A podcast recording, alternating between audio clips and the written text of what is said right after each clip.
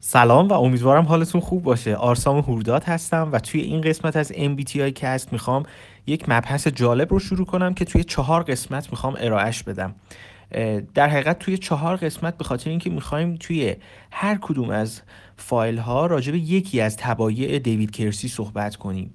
و می‌خوایم به یک سوال جالب جواب بدیم. اینکه دنیا از دید تبایع چجوری دیده میشه؟ مثلا تو این قسمت می‌خوایم راجع به SJ ها یا پشتیبان ها با همدیگه صحبت کنیم و می‌خوایم ببینیم که دنیا از دید SJ ها چجوری دیده میشه و من اگر قرار باشه جای یه SJ باشم چه کارهایی می‌تونم؟ یعنی چه کارهایی می‌تونم انجام بدم؟ چه رفتارهایی می‌تونم داشته باشم که دنیا رو همون جوری ببینم که یه SJ می‌بینه؟ این باعث میشه که ما همدلیمون با آدم ها بیشتر بشه و بتونیم دنیای ذهنی اونها رو درک کنیم. البته با توجه به زمان محدودی که داریم من اینجا صرفا سرنخهایی رو اشاره می‌کنم. پس توی قسمت راجع به پشتیبان ها یا SJ ها صحبت می‌کنیم و یک سری اقدام رو بهتون میگم که با انجام دادنش انگار که جای یه SJ قرار گرفتیم. اول اینکه سعی کنید کارهای خونه رو انجام بدید. دومیش این که به عضویت گروه ها و انجمن های مختلف حالا چه توی محلتون چه توی شهرتون در بیایید و شبکه سازی کنید. سومین مورد این که آهسته و پیوسته اقدام کنید و همیشه با استمرار و پیوستگی جلو برید. توی کارهاتون توی پروژه هاتون یا هر چیز دیگری.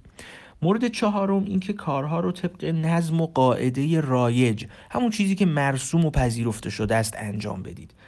مورد پنجم این که اگه می‌خواهید یه چیزی رو بخرین فقط از افرادی یا فروشنده هایی که کاملا بهشون اعتماد دارید خرید کنید. معمولا هم از فروشگاه های اینترنتی خرید نکنید چون اونجا نمیشه. اون جنس رو یا اون محصول رو از نزدیک دید لمسش کرد یا از فروشنده سوالاتی رو پرسید. مورد شیشم اینکه هیچ وقت هیچ کاری رو از روی هوا و هوس و اینکه ویرش به دلتون افتاده انجام ندید. مورد هفتم مقدار زیادی از پولتون رو پسنداز کنید و مراقب باشید هیچ وقت ولخرجی نکنید. مورد هشتم این که دعوت های ناگهانی و از پیش برنامه ریزی نشده رو هیچ وقت قبول نکنید و اگر هم خودتون برنامه تفریحی یا مسافرتی داشتین یا می‌خواستین کسی رو دعوت کنید حتما از قبل اون برنامه رو به طور دقیق برنامه ریزی کنید. مورد نهم اینکه کارهایی که شروع می‌کنید و یکی یکی تموم کنید و همیشه مراقب باشید که همزمان پروژه های زیادی بر ندارید. و مورد دهم اینکه وظایفی که به عهده شماست رو با تعهد و خوشقولی و نظم و مسئولیت پذیری انجام بدین. اگر این کارها رو انجام بدین عملا دارید دنیا رو از دید یک پشتیبان یا یک اس نگاه می‌کنید. توی قسمت های بعدی راجع به سه تا طبع دیگه صحبت می‌کنم و اینکه چه جوری و با چه رفتارها و اقدامهایی می‌تونیم خودمون رو جای اونها بذاریم.